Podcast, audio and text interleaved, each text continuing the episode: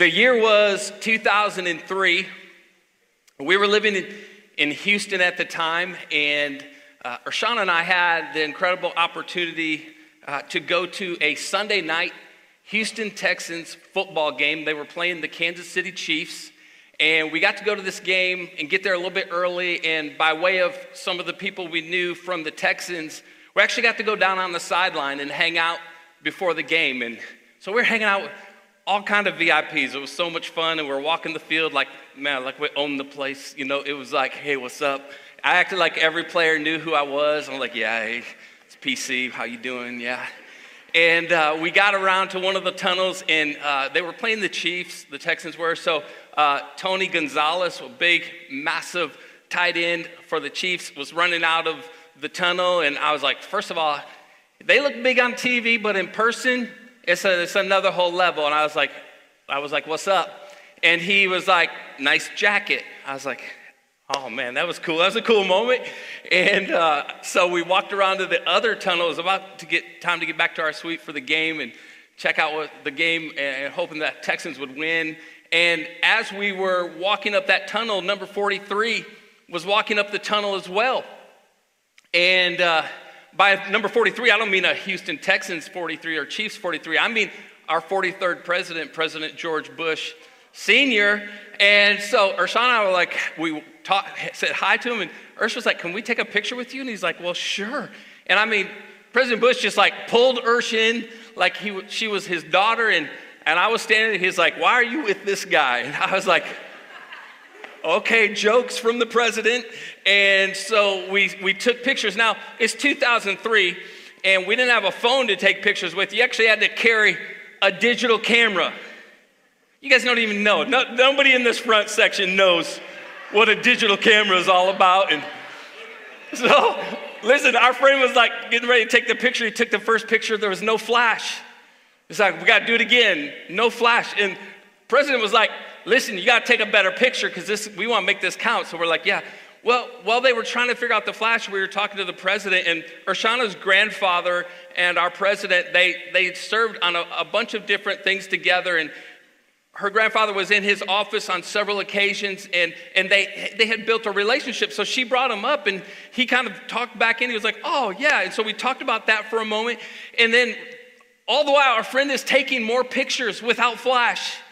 And finally, there were people in the, in like, st- standing around us going, uh, we want a chance let us get a picture and and they were just screaming like you're taking all the time and finally the secret service was like hey uh, it's time for you to move along. We got, we got to go.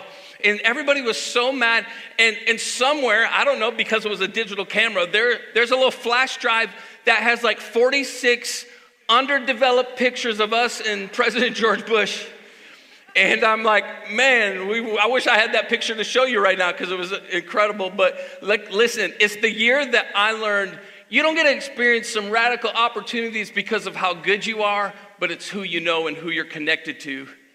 So why don't you turn to your neighbor and just say, hey, this is radical.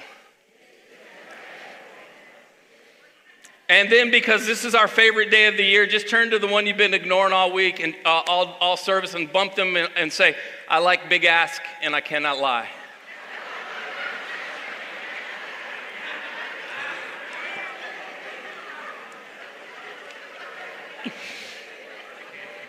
hey, at Free Church, we like to enjoy church, not endure it. Come on, somebody. So, I'm beginning an all new series today that will run through this month called Radical. It's not what you think. I'm not going to be preaching about extreme sports or skydiving or rock climbing, racing cars. The actual definition of radical is this of or pertaining to or proceeding from the root. And if I were to bring out this key verse for this entire series, it's found in Ephesians 3:17. It says, "May your roots go down deep into the soil of God's marvelous love." Radical is not some extreme component, but what I'm going to be preaching about over the next several weeks is I'm going to be preaching about this expression, this radical expression that we find in the Bible that describes who God is and how He works and the reality of who we're connected to and how He wants us to be, man, connected deep into the roots of His marvelous love because it's not how good you are, it's who you're connected to. Today, I'm going to begin with uh, the concept of radical love. Everybody say radical love. And, and to describe this radical love we experience from our God and our Savior Jesus, to describe it, I'm going to use the most famous verse in the Bible. And no, Terry, it's not Matthew or John 2 and 9 where Jesus turned water into wine. It is actually a verse you know probably better than all, any of us. We all know it. It's John 3:16. John 3:16 it finds itself into every sporting event, usually in the end zone. And probably you haven't seen it much cuz the Bears don't really score that much.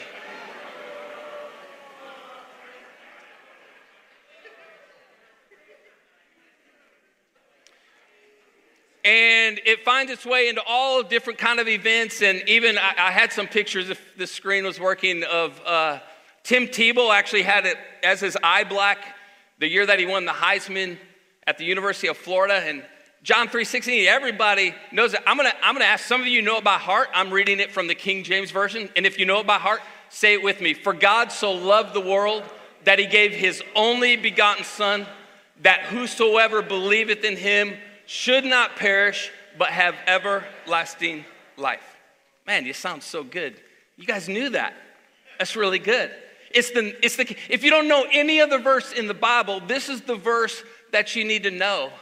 Because in those few phrases, we find the radical love, the expression of love from our God. And, and it's amazing because when, when, we, when we look at it, we find out that this is the idea of Scripture that we talk about the subject of the Bible, and that's Jesus, the verb of the Bible, which is giving, and then the expression of the Bible, which is love.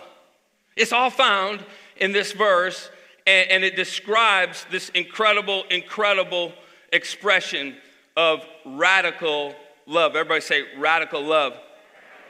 So, this is radical love that God so loved the world.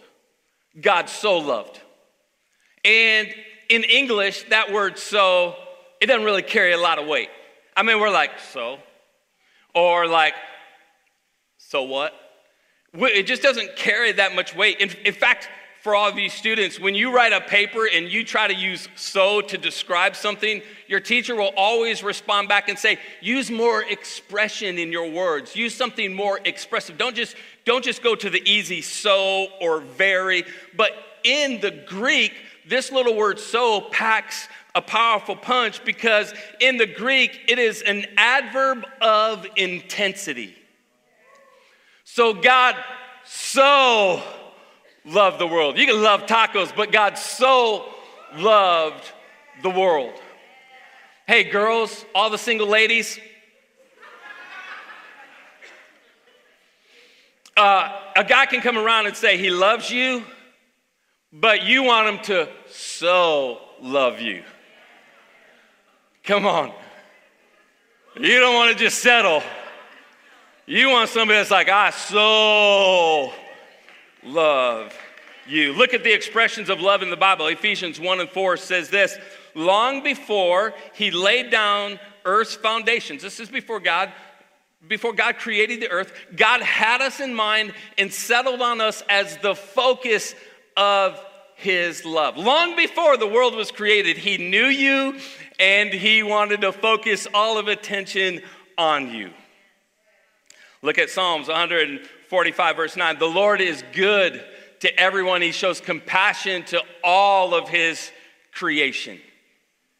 God loves who? Everyone. Everyone. He shows His compassion, showers His compassion to all His creation. And then Romans 10 39, I'm convinced that neither death, nor life, nor angels, nor demons, nor the present, nor the future, nor any powers, uh, neither height nor depth nor, look at this, anything in all creation will be able to separate us from the love of God that is in Christ Jesus. God so loves you that there's nothing you can do that will make him love you less. And then, and then it's crazy because we find in Ephesians 3 verse 18, it says, Paul says, May you be able to feel and understand how long, how wide, how deep, and how high God's love really is. And not just know it, but look at this experience this love for yourselves. God's love is multidimensional. You say, Well, PC, how long is God's love? And I'm going to say it's long enough to last forever. How, how wide is God's love? It's, it's wide enough to reach wherever you've traveled. Oh, oh, how deep is God's love? Oh, it's deep enough to go to any depth of any pit that you've dug for yourself. Oh, how high is His love? Oh, it's so high it sets a standard above all other loves because it alone is created in God. It exists only in God. That is the love that God so loved the world. So, radical love leads to a radical sacrifice. Radical love leads to radical sacrifice. The next line and the next phrase is that he gave his only son. Look at Colossians 1:15. Christ is the visible image of the invisible God. He existed before anything was created and is supreme over all creation. God so loved the world that he gave his only son. Uh, I love that it doesn't say he gave a prophet or he gave a poet, or he gave a teacher, or he didn't just give a healer, or he didn't just give an advocate.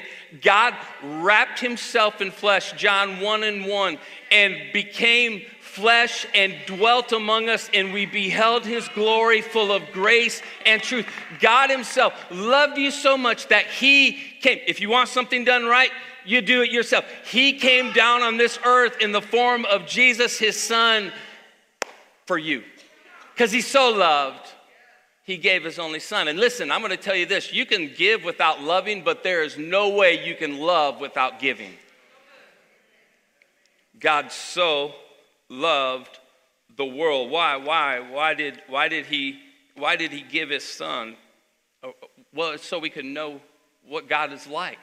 Jesus replies in John 14, 9, Have I been with you all this time, and yet you still don't, do not know who I am? Anyone who has seen me has seen the Father. You want to know what God looks like? Look at the picture of Jesus in Scripture. It's not skin tone, but it's expression of how we're to live on this earth. Why did Jesus come to this earth? Well, number one, he came to show us what God was really like. Number two, he came to show us the, and tell us the truth. Number three, he came to show us a better way to live. Number four, he came to show us how to love one another. And number five, most importantly, he came to die on a cross for your sins. This is the radical sacrifice that God gave his one and only Son for you. Why? To be a Savior. Why do you need a Savior? Well, because he wants us to join him in heaven. And you would say, well, well, what's the big deal? Why do I need a Savior? Because heaven is a perfect place. Uh, there's going to be no sin in heaven. There'll be no shame in heaven. There'll be no sorrow in heaven. There'll be no sadness in heaven. Heaven is a perfect place, but we are imperfect people. And the only way we get to heaven is to acknowledge our imperfection and acknowledge His perfect righteousness and acknowledge Him as Lord and Savior. We need a Savior. It reminds me of this little story I read a few years back, and it, was about we're getting near Christmas time. Can you believe it? Like Christmas is around the corner, and Urshana's already talking about setting up the Christmas tree, and I was like, what about Thanksgiving? And she was like, Well, I'm going to get you in the spirit. And yesterday I woke up to Christmas music being played in the house. I'm like, and I kept my mouth shut because if mama ain't happy, ain't nobody happy. But I read about this little boy who wrote a letter. It says, he says, Hello, there are three of us. David is two, and he is good some of the time. And Jeremy is four, and he is good some of the time. And Norman is seven, and he is good all of the time. I am Norman. And, and I, I got to thinking about that letter. Why do you need a Savior? Because you're not Norman. We're not perfect. I'm not perfect.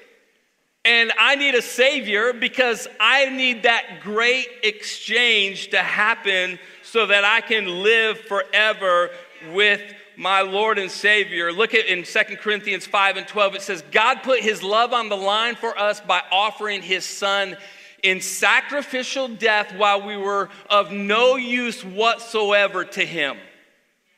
He did this when we, we counted, we, first of all, we weren't alive yet, but he knew us. He had purpose for our life, and he laid down this, his life. Jesus laid down his life when we had no value. But look at this. Then in exchange, he poured God's goodness into us. We need that exchange in our life. So, a radical love leads to a radical sacrifice, which leads to a radical offer. Whosoever believes in him should not perish. And this is the, off, the offer to save you. It's the offer to save you. Titus 2 and 11 says this The free gift of eternal salvation is offered to everyone. To who? Everyone. Look at Acts 10:35. It makes no difference who you are or where you're from. If you want God and are ready to do as he says, the door is open. Listen, it doesn't matter what your religious experience or background is. It doesn't matter your education level. It doesn't matter your financial status. It doesn't matter all the bad you've done and for how long you've been doing it, the door is open. There is an offer for you because radical love leads to a radical sacrifice, which extends a radical offer. And the offer, the offer is this, and it's it's it's actually my big ask today. Is this will you accept this offer? Will you accept this offer? Look at if Romans 10 9. How do I do that, PC? Well, I'm going to tell you. Romans 10 9. If you declare with your mouth Jesus is Lord and believe in your heart that God raised him from the dead, you will be saved. You'll be saved. Well, what did I do? I believed it in my heart and I confessed it with my mouth. Well, well, well, what does it mean to say Jesus is Lord? And I mean, we're, we're in a society and a culture that doesn't really have hierarchical status in terms of we don't, what is the Lord? It, what does that mean? Well, I mean, I could just break it down to today's wording. It'd be Is Jesus the CEO of your life? Is he the boss? Is he your manager? Uh, in the words of Carrie Underwood, Jesus, take the wheel. Like, However, you offer up the control of your life to a Savior who died for your sins and expressed such radical love and is giving such a radical offer. Not based on who you are, but how good He is. And not based on what you're capable of doing, but what He's done. First Peter 1, verses 3 and 4 because Jesus was raised from the dead, we've been given a brand new life and have everything to live for, including a future in heaven. Look at this. And the future starts now. Hey, radical love leads to a radical sacrifice, which extends and leads to a radical offer, which then shows us the most radical gift. And that is a future that starts out. When Jesus saves you, he saves the entirety of your life. It becomes this operation in your life that has the capacity to fix your past, to seal your present, and point you to the future. You say, Well, what about my past? And I would say, In Jesus, it's forgiven. Well, what about my, my present? I would say in Jesus, there is a powerful purpose for now. Well, what about my future? I would say in Jesus, there is the promise of an eternal glory in heaven. And Paul said this in 2 Corinthians 6 2. Right now, God is ready to welcome you. Today, He is ready to save you. Have you ever made a belief in a confession as Jesus, in Jesus as the Lord of your life? And if you haven't, today, I want to ask you God's ready. When my boys were a, a lot younger ages, we, we would play hide and go seek. And I would tell you, I could dominate that game, especially when the twins were little, because like they would not be able to find. I could go and hide all day; they would never find me. But my goal was not to be hidden. My goal was to be found. So I would hide in places that they would most certainly find me. And, and, I would make sure maybe my foot was sticking out from under the curtain or my big ask was hanging outside of the other part of the cur- couch. Ask.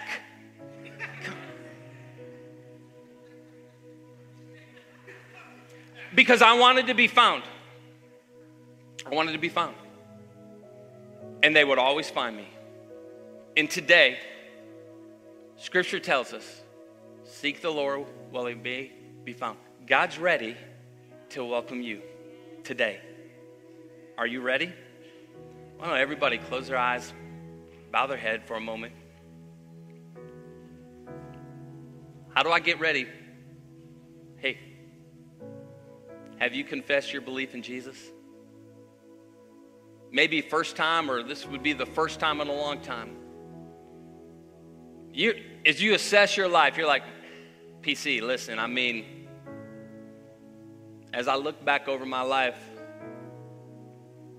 I know I'm not where I want to be.